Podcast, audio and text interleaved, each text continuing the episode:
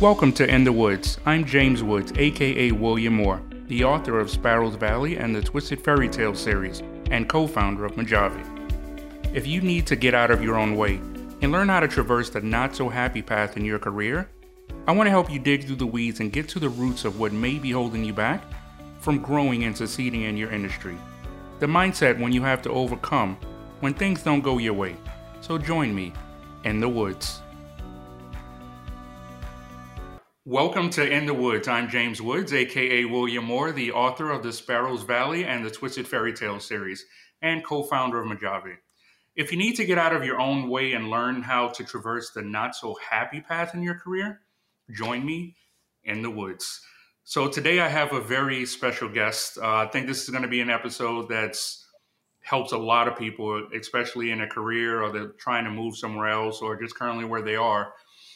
Sam Bridge. Uh, he's been, he currently is a technical recruiter at Amazon, uh, AWS services.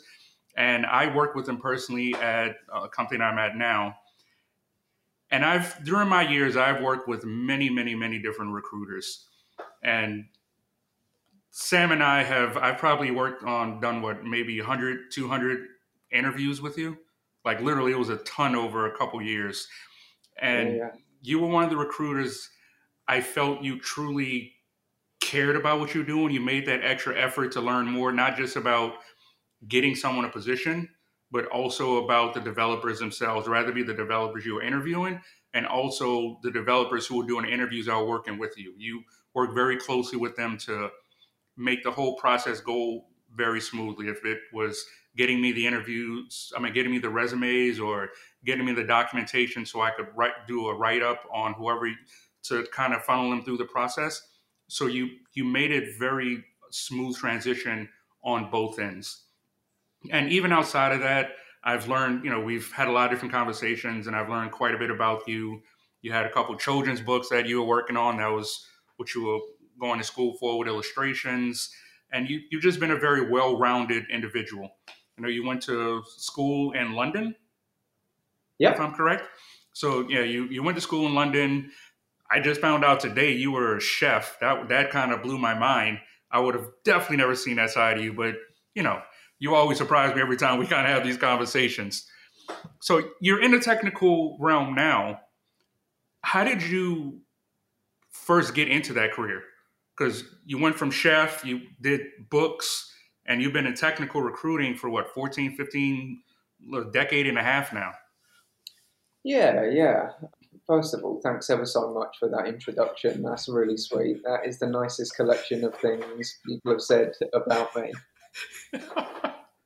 yeah, I think you called it well-rounded, but it was really scattergun. So I, yeah, you're right. I did a fine art degree, and I was always really interested in anything creative. And so yeah, I did a bit of chefing. Uh, I wrote some children's books. I always thought I was going to be some sort of illustrator. I don't think it matters too much. You know, people think about like musician, like visual artist, graphic designer. All of these jobs has been they're the creative professions. Everything else is you know boring desk job, but you can bring that sort of creativity to every single thing you do, like whether it be software engineering or or anything really. Because I mean, we were talking a bit before this. I think any job can be a bit of a slog, a bit of a trudge, a bit boring if you're just doing the same thing day in day out anything can be like that. Being an artist can be like that. Being a chef can definitely be like that as well. So it's just about sort of adding a bit of creativity to, to anything I'm doing. And I think starting off, you think those specific jobs or those professions are the ones that, that I'm now a creative, I'm sacred, I'm important. But, you know, recruitment, you, you can be as creative as, as you want to be, as you'll allow yourself to be. So, yeah, I, I got into it I think I, was a chef. I think I was only earning something like five fifty, six pounds an hour back in London. And my brother had been doing recruitment. He's over in Singapore. He's a recruitment director at a company, and I saw his. I saw his paycheck and I was like, "Wow, I'm in I'm in the wrong place here. This is this is not paying the bills at all. It was fun and everything. Like if you've ever read something like Kitchen Confidential by Anthony Bourdain, like that, and gets across really well the sort of camaraderie. I felt like a pirate on a ship when I was cooking. Um, but yeah, I saw that and I was like, wow, I've, I've really got to do something about this because there's one thing that fine art doesn't set you up for, and that's nice things. And it's, it's all about that tortured, starving artist. And that's not really what I wanted to do. So I was doing sales, I was doing energy brokering, which is just selling you know energy solutions and market advice to people, it, which was which was all right. It was my first sort of sales job, and it was a great place to sort of cut my teeth and learn all about sort of sales. And I was genuinely really interested in it because I always thought I've got these preconceptions about salespeople being like. Oh, slick back hair and sell their mother down the river just for a deal but I was fortunate enough that the people I was, and don't get me wrong, there was some of those people around, uh, but the people I was working with were really, really good and some awesome people that were able to ignite a passion in you. It's, it's one thing sort of teaching people something, and another thing sort of just igniting that passion so they teach themselves. So I, I knew a lot about I didn't know a lot. I thought I knew a lot about sales and salesmanship, and uh, and it was just something that was really interesting to me. And recruitment was sort of that two way sales. It wasn't like sell me this pen. Oh, here are all the benefits of this pen. It was like sell this pen to someone, then sell someone to this pen. It was like this two way thing, which again had a lot of creativity and it was like the Wild West. There, there weren't as many rules. Um, it, there was a lot, a lot you could do with it, really. And yeah, as long as you can be interested, exactly like you said, interested in what you're doing, and you can be just completely transparent and honest with people. Well, I work with agencies first. I moved from an energy brokerage to a recruitment agency. And there's some absolute dodgy dealings going on. There's a lot of you know questionable motives and morals and practices, but I, I learned really quickly. Like half of my brother and half of sort of what I'd learned previously at this energy company. That as long as you can be honest and upfront, and people are going to trust you, and that's so important in recruitment, both on sort of candidate and client side if you ever sort of stray outside those boundaries, then no one's going to trust you again. And I knew what it said. I was trying to build a career, so it's something I wanted to be in for a long time. So I'm making a fast buck, you know, that's uh, that's not going to set you up for success, really. But yeah, that's that's how I got into it. You have a very interesting personality. Like I said, I've worked with many different recruiters, different from Robert Half to tons of them where I've been on both sides, where I was going through them to get a job, and I've worked with them to recruit people into the company I was working with. It. And there's many different personalities, like you were saying. There was some that had kind of shady dealings. They, it, it was almost they were just trying to fill the role and not so much care too much about who was coming in. I didn't get that from you. And one thing we had a conversation before when it comes to sales, I find there's if you can get someone to trust you, get someone to like you, and you give them something of value, or rather be monetary, career, relationship, whatever it may be, then it becomes a lot easier for them to sell for, for you to sell them whatever the product or the services that you're giving to them because they, they feel good about their decision.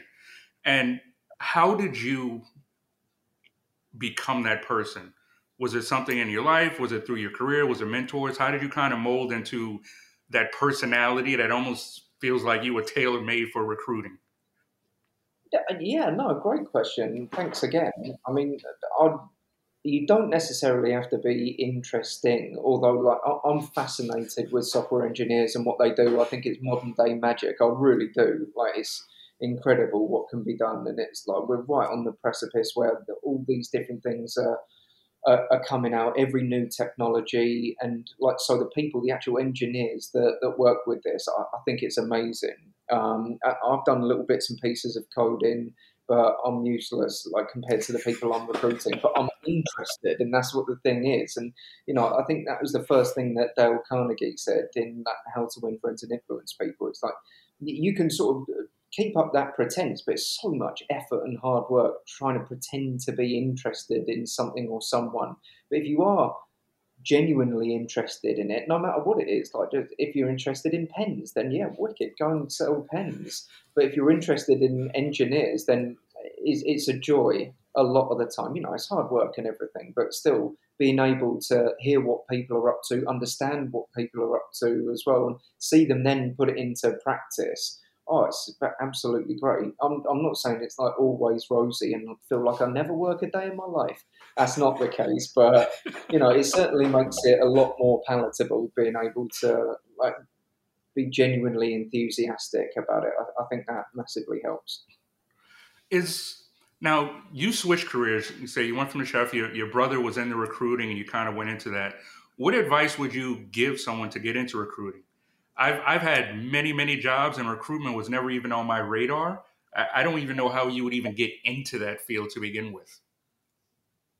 Yeah, so I think you want to recruitment's such a wide profession, especially now I'm with Amazon. I was thinking, okay, so it's mainly software engineers. It's not like we, it's fashion designers. That any job that you can imagine, we recruit for in some capacity. So anyone getting into it, I try and identify what your niche is going to be because no one's just you know a recruiter. Everyone specialises in something, and it could be tiny little micro processors. It could be software engineers and architects. It could be anything at all. Uh, I'm just saying things that are in that sort of technical sphere because that's what I work in. But it could be, you know, ballet dancers or shoesmiths or something like whatever you're interested in. I'll try and make that your niche, and it just makes it a lot easier to become interested and enthusiastic about the people that you're finding. And yeah, I mean, it does take a lot of resilience. You know, you're going to get ghosted. There's a big conception especially from agency side, I think you alluded to it that we're all out to make a fast buck, and there are all these like weird dealings and black arts that go on. Yeah, just just try and be. It, it, it's gonna. It seems like a good idea at the time, and I know recruiters have got an immense like pressure on them in terms of targets and seats to fill, and you know projects that rely on these people being in these seats. So you're sort of like pushed into uh, doing that sometimes. But I'd push back not do that. It's it's not worth it in the long term because all you've really got as a recruiter of anything is your reputation. Is that are, are people going to come to you? And if word gets out, you know the world's tiny now. All it takes is one Glassdoor review that mentions uh, your company or you by name, and you know if all you've got is your reputation and your name, and that gets sort of dragged through the mud, then you haven't really got anything anymore. Nice. Now, another thing is in every field, if you want to be the best, you you have to improve or upgrade your skills and talents. You alluded to it before where you said, you know, you did a little bit of code, you consider yourself useless, but the fact that you even know a little bit about it, so when you're having conversations, you have a general idea what people are speaking about. Another thing that I found very interesting that you actually went ahead and you you um, you received your AWS certified certification for cloud practitioner that blew me away because most recruiters that I've, I've worked with are not going to that detail to gain more knowledge and experience about what they're doing. So, what are some of the best resources that you've learned or used along the way that have kind of helped you continuously grow? You've been in the industry for 14 years, so you've gone from a base recruiter to manager to you know senior what what was those things that you've learned, or how did were those resources? Uh, yeah, that's a really good question. I mean, any sort of certification, like you know, that's relevant to your field, I think is really important to to pursue and go for. And especially if you are learning about this off your own back, it's a good way to sort of say, "Yeah, I learned about this." You know, LinkedIn Learning's been really good. I didn't have a great deal of sort of management experience, and but you know, as, as long as you're passionate about it, you will uncover things that that are great. I, I mean, the, the, things that have been the most useful for me are books. There was there's a ton of awesome literature out there on sales and like sales ethos as well. And there, there's a great one that's just think Simon Sinek, who's really mission driven, and he's got a book called Start with Why. And it's so good in sort of boiling down exactly sort of why you're doing something. Because people do, you know, jobs, especially recruitment, for, for money, for financial gain, for loads of reasons. But if, if you've got a mission statement that, that you know yourself, even if you don't audibly communicate it to people on every call or, or any call at all. I think that's uh, really important because that's what's going to get you up uh, every morning. But so yeah, I, I, think those sort of books, any sort of art of negotiation, I was fascinated by. Um, I, I, thought they were the, any book um, on negotiation I will read, no matter what the reviews are. I, I just think that's fascinating. I so rarely have to use it as well because a lot of it's just sort of sourcing and then um, it's only a tiny bit of the recruitment process. But yeah, I used to absolutely love that. And in regards to now, you have those resources, the, the certain books that do the art of negotiation, these books that you were reading, anything in regards to sales negotiation. Were there people in your life, mentors, or someone that kind of helped you along the way? Usually, when you go on up, especially if you're looking to move up in your career, there's usually mm. going to be someone who's a little bit more skilled than you are that you can kind of get these tidbits, these gems that help you move along a little faster than you would have without it. Do you have those people, or how oh, do they yeah. assist you? Yeah, yeah. There's been sort of angels out there that have really helped me out throughout my life. I remember when I was working at this energy company, there was a guy called Andy Blake, and I was hired basically straight out of university. So, and I'd done a fine art degree, so I was really good at quietly working away, painting and drawing and everything like that. But it didn't really set me up for sales, and he really took me under his wing and yeah, just sort of taught me. I think the first thing he told me is just speak louder. It's such a tiny bit of throwaway information. And he'd sit with me and he's like, no, speak louder, speak louder. And I was like quite a meek, mousy guy straight out of a fine art degree. And uh, just that tiny little thing makes you come across with a little more authority, especially if you're talking about financial energy markets. You don't know what you're talking about at all. Immediately, that gives you a bit more gravitas, and people are like, oh, hang on, this guy sounds like he knows what he's on about. And then so, so much good information came out of Andy Blake. He's such an awesome guy. And, you know, he taught me that an expert was knowing 1% more than the other person. And that really ignited that sort of fire to learn and understand is true as well. If you know that bit more than someone else, then you're the expert in that situation. That's all an expert means.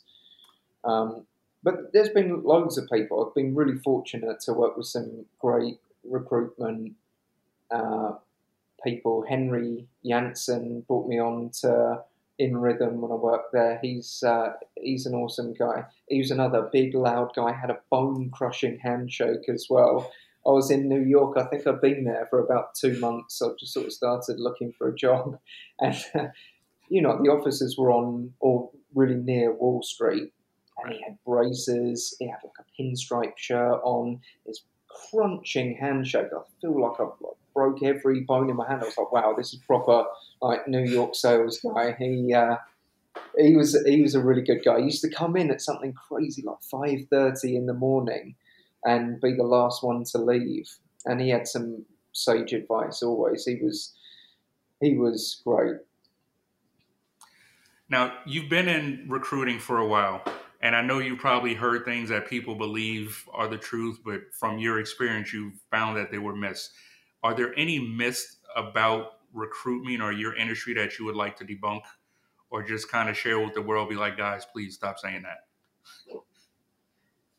Yeah, I mean, I think we talked about it a bit earlier. I think people who think that all recruiters are just out to make a quick buck and, you know, we just annoy people, blast out a load of messages on LinkedIn and then like ghost you. Uh, don't get me wrong, people like that do exist, but it's, I guess you've got to find the right person to work with, but we're not all like that. And I know a lot of people when I reach out who I can almost hear, even through a LinkedIn message, an eye roll, and I'm like, oh, okay, another recruiter reaching out. And it's hard. It is hard to see the wood from the trees, really, when you've been burnt so many times in the past. But that's that is a stereotype that we've got to get over. I think as an industry, it's it's not on other people to just give up that sort of mindset. It's up to recruiters really to change that themselves, because the that mindset or that theory about recruiters doesn't come from nowhere. It comes from people being burnt. And there are a lot of, you know, I, th- I think I heard somewhere, I can't verify this with facts, but I think as a recruiter, the average sort of time people are recruiters for is six months. So people get into it, realize what it's about, realize how much reaching out's involved, how much tenacity you need, and then just think, wow, no, this isn't for me.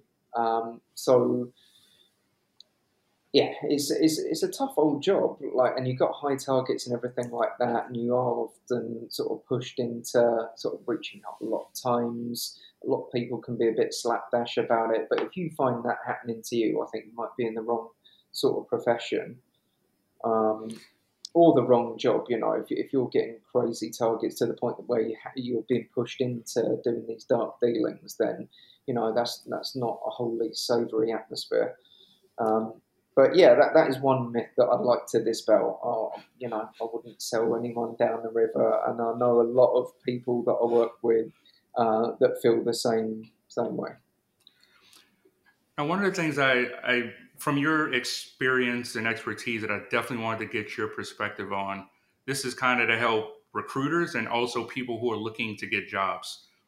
What are some of the things if I'm looking to get a job, rather be at any of your companies, Amazon, AWS, whatever, that a recruiter is looking for, something that can help them in that process to help you and for you to help them? Rather be the format of the resume, rather be how they speaking to you, what skills they need? Like what what is what would be something that you could help our listeners in regards to helping them get a position or working with a recruiter to help them? Yeah, I love it. That's a great question. I mean, I've researched the company. First of all, it starts with finding out why you want to work for a certain company. I've seen people blast out load a load of resumes to all and sundry, like so many different companies, and then you know, when they get back in touch, you know, then they figure out, mm, do I want to work with this company? I think it can work that sort of scattergun, mm. casting a wide net. But I love people who know why they want to work for certain companies, and even if they break it down to, you know, I'm initially going to apply to ten of my top tier companies, wait a fortnight, wait like a month or something, and then apply to my second tier and then third tier uh, I think that's really important. Doing your own due diligence, finding out why you want to work for companies, which companies you want to work for, and then making targeted select applications to those organizations. I'd also, in terms of format, say create a one page resume. I don't care right how long your career is. You know, just just for me, this is a really selfish thing to say, but recruiters they sometimes have to look through over a thousand resumes per day and so uh, you don't want to be scanning if it's not immediately apparent what you are, what your last position is, sort of education and everything like that. If it's not immediately visible within the first three seconds, then you need to redo your resume. Uh, I was told that. I had a three page resume when I'd had one job, which was ridiculous. and done one thing. There's no need for three page resumes. And yeah, you can send it to friends and family or even better, sort of people who don't really know what you do and say, right, tell me within three seconds, what do I do? What's my ah. career history? And what am I looking to do next? And what sort of jobs are going to suit me? Because that's normally what you get. If, if, there's only a certain amount of time in a day, and so if you have to look through sort of a thousand resumes, then that's all you're getting. Or you're scrolling through LinkedIn, you know, make sure all the dates line up with LinkedIn and your resume because more often than not, people are going to reference that. And if there's any sort of discrepancy, it doesn't look super professional. Obviously, not spell check everything, but yeah, one page resume is the big, big thing there. I used to run these workshops for um, sort of sorting people's resumes out, and that was the biggest thing. That's very interesting yeah. you were saying that because I remember you and me actually had this conversation and you would send me the resume. And I literally, I don't know if you remember, I used to always tell you this, dude, I don't really care about the resume. I say, you give me the resume. The only thing as the interviewer that I look at the resume is I scan through it and I said, okay, according to this resume, this guy says he's a senior dev. So when mm. I hmm. get into the interview, I'm interviewing him as a senior dev. I don't care what his resume says because the, the reason I say that is I used to be a writing consultant and I used to do professional resumes and bios. I can make anybody sound incredible. So I can't really say it again. About you sent me something once. Uh, it sticks in my memory. I think about it at least once a week when I'm reading through these resumes. It was like about someone removing a light bulb, and it was said in such a poetic way that it was like uh, it made it sound like he was this logistic uh, like magician, but really he's just taken a light bulb out. Right, exactly. And and that's one of the main things I try to say is you can't really go by the resume. For instance, if I work at one company for eight, nine, ten years, and that's all I know, I only know their system. So it's not that I have 10 years experience, I have one year experience 10 times. Because if I go somewhere else, my experience at this company may not transition when I go to that other place. So that's one of the things I kind of have to funnel out from an interviewer's perspective and say, okay, I've looked at this resume. Okay, according to this guy, he should be a senior developer. So I'm going to ask him a few basic questions. If he can't answer these, then I know his the rest of his resume is probably complete crap anyway. So that's why I say I don't focus too much. The resume opens the door, and it gets your foot in the door. After that point, there's nothing I can do. It's 100% on you to prove to the recruiter or to the interviewer that I'm the person that you need for this position. Uh, I think that's really well said. It is a foot in the door. It's like someone making an initial pitch, and you know you don't want to be too lengthy and go on for pages and pages like in an initial pitch. If it gets to the next stage, then yeah, you can be a bit more in depth and lengthy right. with your answers. But this, uh, you nailed it. I think it's just a foot in the door. So yeah, one one page will get you a foot in the door. I think there was one time I don't know if you sent it to me or there was someone else there that sent me. It was like an eight or nine page resume. It was literally so long, I didn't even look at it. I'm just mm-hmm. being honest. I don't I don't know the person's name. I'm sorry if you were that guy. It was a nine page resume. I looked at it. I said, if he cannot, if he has no respect for my time, that he wrote a nine page resume. I literally just tossed it to the side, and whoever the recruiter was, I said, I'm, I'm not looking at this. I said, I'll interview them, but I said, this resume, he, it's a paperweight. I'm a paper, I'm not looking at it. So yeah. I highly recommend. I know in the technical field, sometimes it's a little harder to squeeze it into one page. But from the interviewer side, we're not looking at it that closely. So if it's the last one or two jobs that you had, or all the details, the technology, if you need all the technologies, I know Node, I know Java, I know Objective C, put it at the bottom in a list of all the different skills that you have. Yeah. But if it's the same thing, I do iOS and you put iOS in every job, I guarantee you, no one has read every single line of your resume. We're just not doing it. We look at your title, the company. We ha- we look a little bit at the first couple. We're not going to the third page. I'm not. Yeah, I mean, I know that on these job boards, the more you have certain keywords, the higher up you'll be on the ranking. But yeah, when it actually, so that could get you a foot in the door. But when it actually comes to people reading it, like, yeah, that's that's not a great look. Uh, but nine pages is nothing. I've seen 40 page resumes before. 40? Oh, four zero. Yeah, yeah. And so, I mean, bearing in mind this person had a 30 year career, but it's like, you know, 29 years ago, your cells totally change every seven years, right? It's like, just, you're a completely different person multiple times over. Just put the last seven years in there. All right. It's stuff you did like 20, 25, 30 years ago, they're not going to be tremendously relevant. Now, when you're looking, say you look through LinkedIn and you look through all these resumes, what are some of the key points that you look for when you're looking for, okay, this is the guy that I want to put through my funnel? Yeah, something that I always look for is what they did personally. I look for a load of sexy technologies as well. If they've had any experience or certifications with like AWS or Azure, or any sort of cloud provider, I love that. You know, if, if they've worked with like Kubernetes and Docker, and uh, that's great to see. Um, but also what they've done themselves. It's very easy to say, "Oh, this is what we did. This is what the team did, or the company achieved." And that's great. Don't get me wrong, but it's like, what was your specific involvement with that? I mean, that's why I talk to people um, a lot, and that, and that sort of initial qualifying call is going to be the most important call you'll have uh, to find out exactly what their involvement was in it. Because you can work for some of the biggest companies in the world and just be a little wallflower, and maybe you've done some support or some bug fixing, but you never really got into the architecture or the like really meaty development bit. So, and it, and again, like we said, the resume can make you look like an absolute superstar.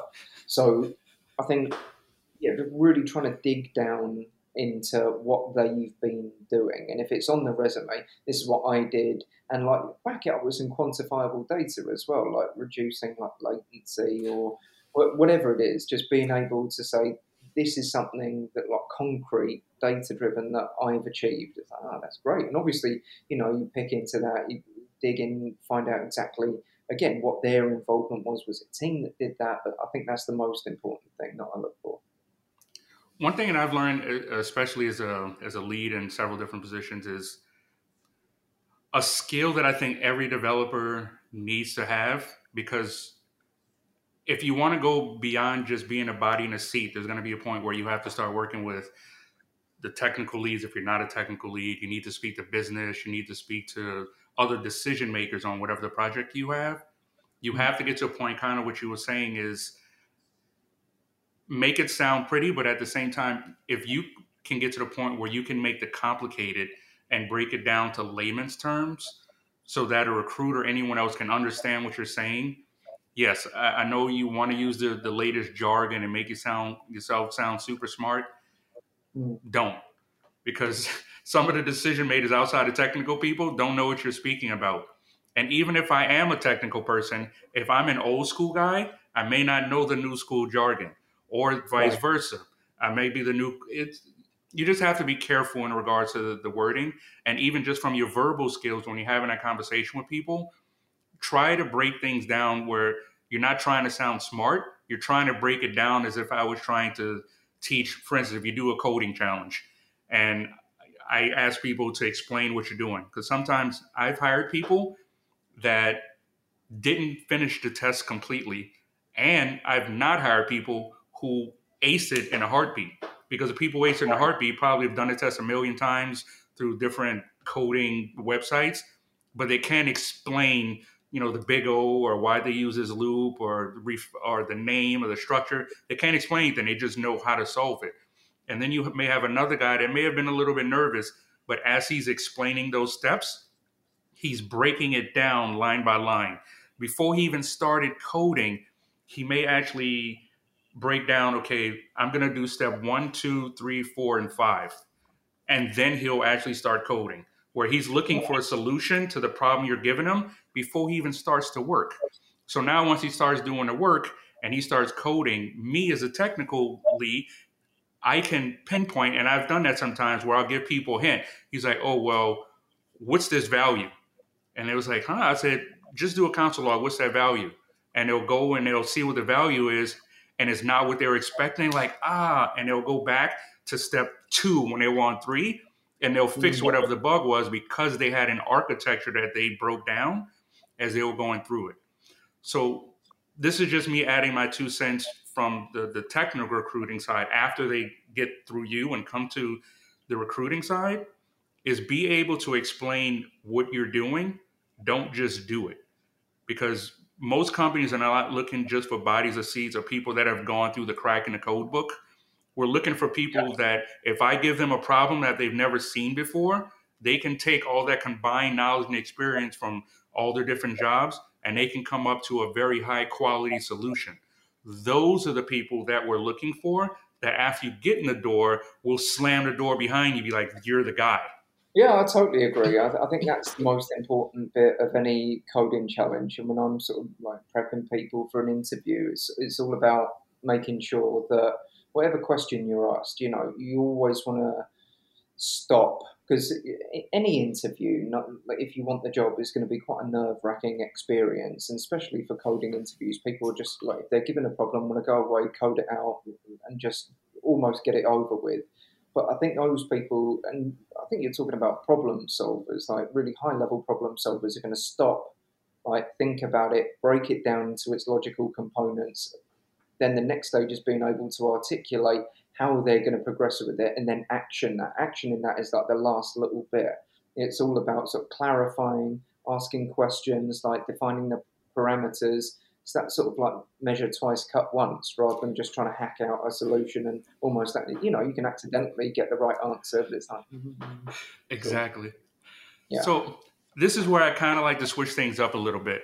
If you were the interviewer and I was the interviewee, is there a question that you would have liked to answer that I didn't ask, or is there a question that you would have liked to ask me? Uh, yeah, I mean, I think you asked some really good questions there, mate. I, I genuinely do. If um, there are any questions that think, no, I mean, I'm interested to ask you questions. We like, no, that's what I mean. Is there something you would have liked to ask me? Yeah, how the book's going? My book? Oh wow, that was a uh, left field. I'm actually in the process of finishing up the uh, second book of Twisted Fairy Tales now. So uh, I think you, I actually sent you. I actually was on the cover of Mr. Dreams magazine, so that was my first cover. And I, I spoke to the company, and they were saying I'm actually the first author on the cover. So it's usually entrepreneur, artists, music artists, producers, actors that are on the cover. Iggy Azalea's been on the cover, a bunch of people. So that meant a lot for me because it's my first magazine cover to help me promote the booking process. Yeah. But my goal for the future is I just started a, a corp uh, writer's journey. It's kind of going to hold all of my philanthropic and uh, literary work.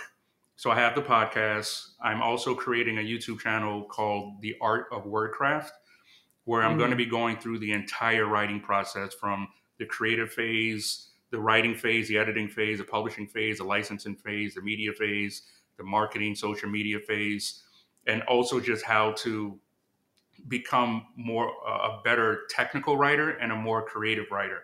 So that was one of my ways. I, I was having this conversation with a friend recently where I'm looking at a lot of movies and I'm reading a lot of books and a lot of mangas and animes and a lot of the ideas that seem to be getting regurgitated over and over and over again and I see mm. the the creativity in the world is becoming laxed. Had a conversation with my mom, and mom said she's watching shows, and it's like, wow, like I even know what's going to happen before it happens. So it's and you know there, there's a lot of movies. I'm not going to put anything names out there, but there's all these reboots. It's like, or there's movies that are going on way too long, and a lot of people aren't being as creative before. I mean, I know there's they say there's no such thing as a original idea, but I mean, you have to have some type of creativity, get people's interest if you want people to, you know, watch more movies or watch more Netflix or whatever it may be.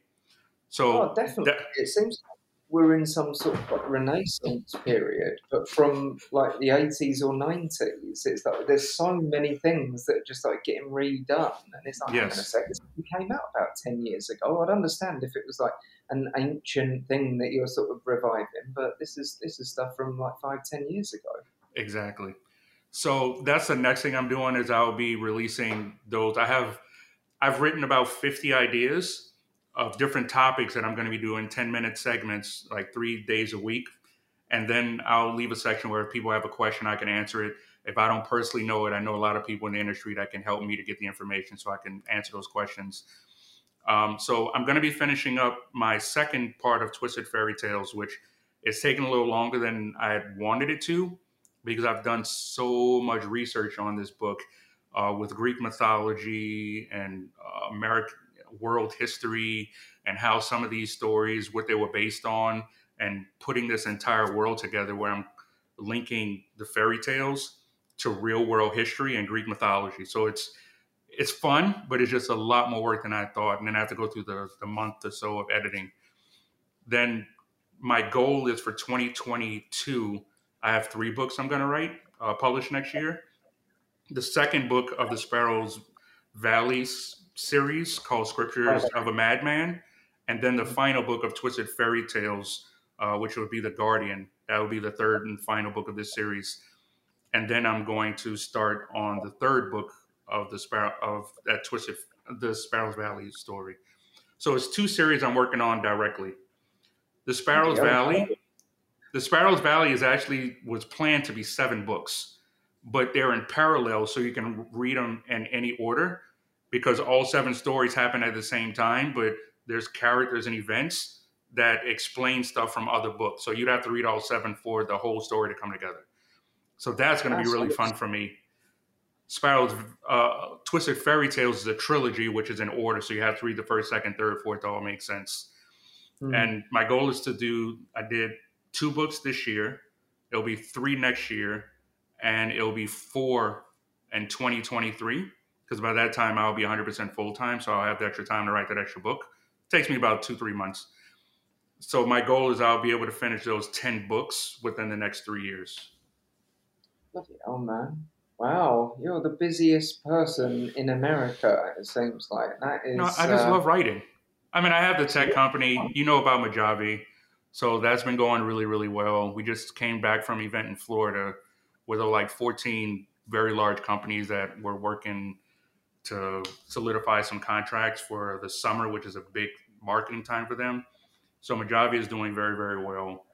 Um, you know, I'm still at the same company but my my main priority and goal right now is Majavi and mm. my literary kind of giving back, uh, explaining through all my experiences and knowledge on how to become a, a, better writer in general and just how I've done a lot of things that I've done. And as so as I grow, then I want the people that are listening to me to learn something so they can kind of learn from my mistakes so they don't have to keep repeating because trust me, I made a lot of them. But I've also yeah. learned you know, you know the process. You do a lot more of what works and a lot less of what doesn't. So I'd rather people to do a lot less of what doesn't from what hasn't worked right. for me. Yeah, that makes sense. Oh, nice one, man. And so busy. You haven't even mentioned your ornamental chickens. The what? Oh, ornamental chickens. Yeah, the ornamental chickens. Yeah, I, I, actually let that company go and gave it to the guy. It was a little bit too much. Oh, that was my favorite one. to anyone who's listening, I had a company, uh, uh, Pico, uh, Poco, I can't even remember the name of the company. Basically, I was raising ornamental chickens in, in Medellin. So we, we had all these different chickens from around the world, from Japan, and we had the Brahma, which is that huge chicken.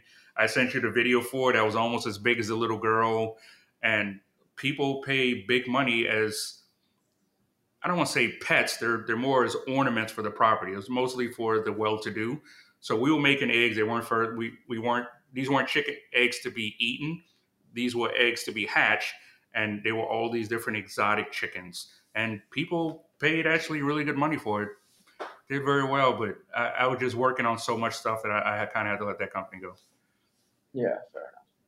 But yeah, that that was definitely a, a, a fun and interesting time. Yeah, man.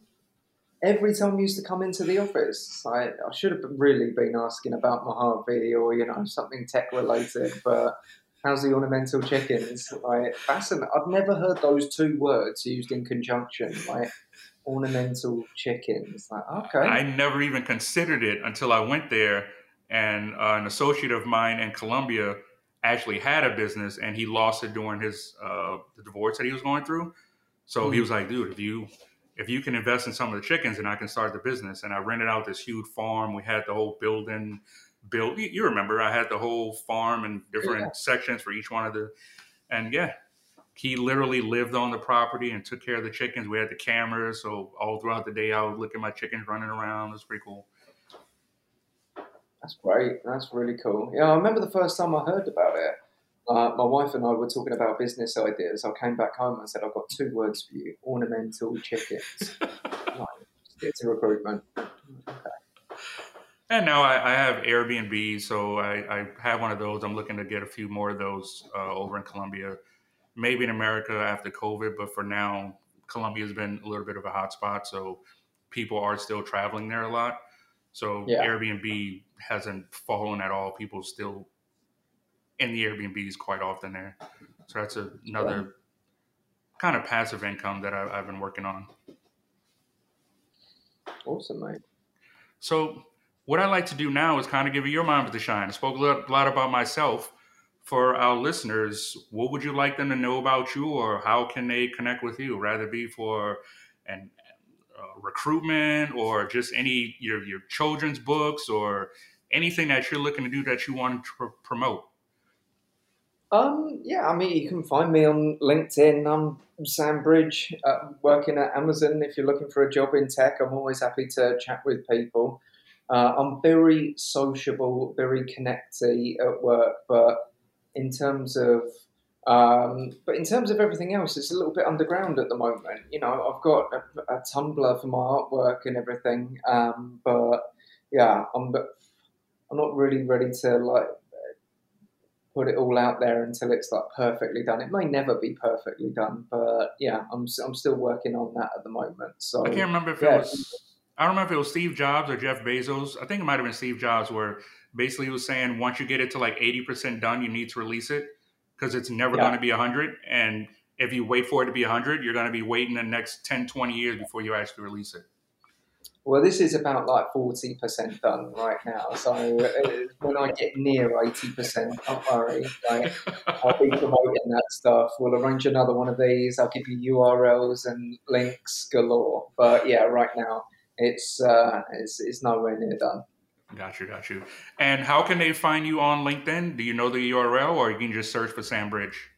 Yeah, just look for Sam Bridge. Um, I live in Austin, Texas. There can't be that many Sam Bridges in Austin, Texas. Um, yeah, and get in touch. Again, always happy to to chat. Awesome. Now, here is kind of my signature question for In the Woods. Hopefully, it's not too uncomfortable. Everyone in their career has times where they didn't want to do it anymore or it was just a hard, difficult time in their life that they had to push through, rather be support. And what was that darkest moment in your journey, and how did you cope and overcome it? Was it family? Was it resources? Was it vacation? Like how did how did you get through that moment where you started to question your ability or question just what life had for you? Yeah, yeah, that's a good question. So I came to America about three and a half years ago, and I think it was when I just started with InRhythm, and I wanted to make a, a splash and you know do good things. And you know, I was given a second chance and everything. And I was sort of six months into my career there, and my mum passed away, and it was it was a little bit out of the blue, and so I had to go back home and sort everything out there uh, a couple of times, and I was yeah, I was questioning everything really, whether or not I was going to come back or anything. And I guess the way I got through it was not really a great deal to do with me. I think everyone was really compassionate and kind and allow. It wasn't like, well, you've overdone your PTO, we're going to have to fire you. It's like, look, like this is big stuff, all right. If if you're just using it to go to Alicante or like go on holiday somewhere, that's one thing. But you know, take all the time you need. Like honestly. So I think that's what really helped me through it. Just people treating me with so much compassion and like understanding. I think that was amazing, and I'll be forever grateful for that. I think that's a, a, big thing. I always say, you know, it takes a village to raise a child, but even also after you become a child, people kind of forget about that when we grow up. And I feel, especially when you get older and you're on your own and you can't really depend on your parents as much, having that support system, rather be your coworkers, rather be a job, rather be your significant other, maybe your best friends. I truly feel everyone needs that that circle because it's just life happens. There's always going to be those times where you need someone to just be there for you because as as mankind we were not meant to be alone i mean there's a thing they say if you leave someone holed up and in a dark place or solitude for a certain amount of time, they start to lose it. That's mm. that's proof that people are not meant to be alone. And when you're going through certain situations, rather be family or whatever the personal issue is, having that support uh, of those people, whoever wherever it may come from, is definitely a, a benefit, and definitely helps you get through those. Yeah, yeah, yeah, I agree.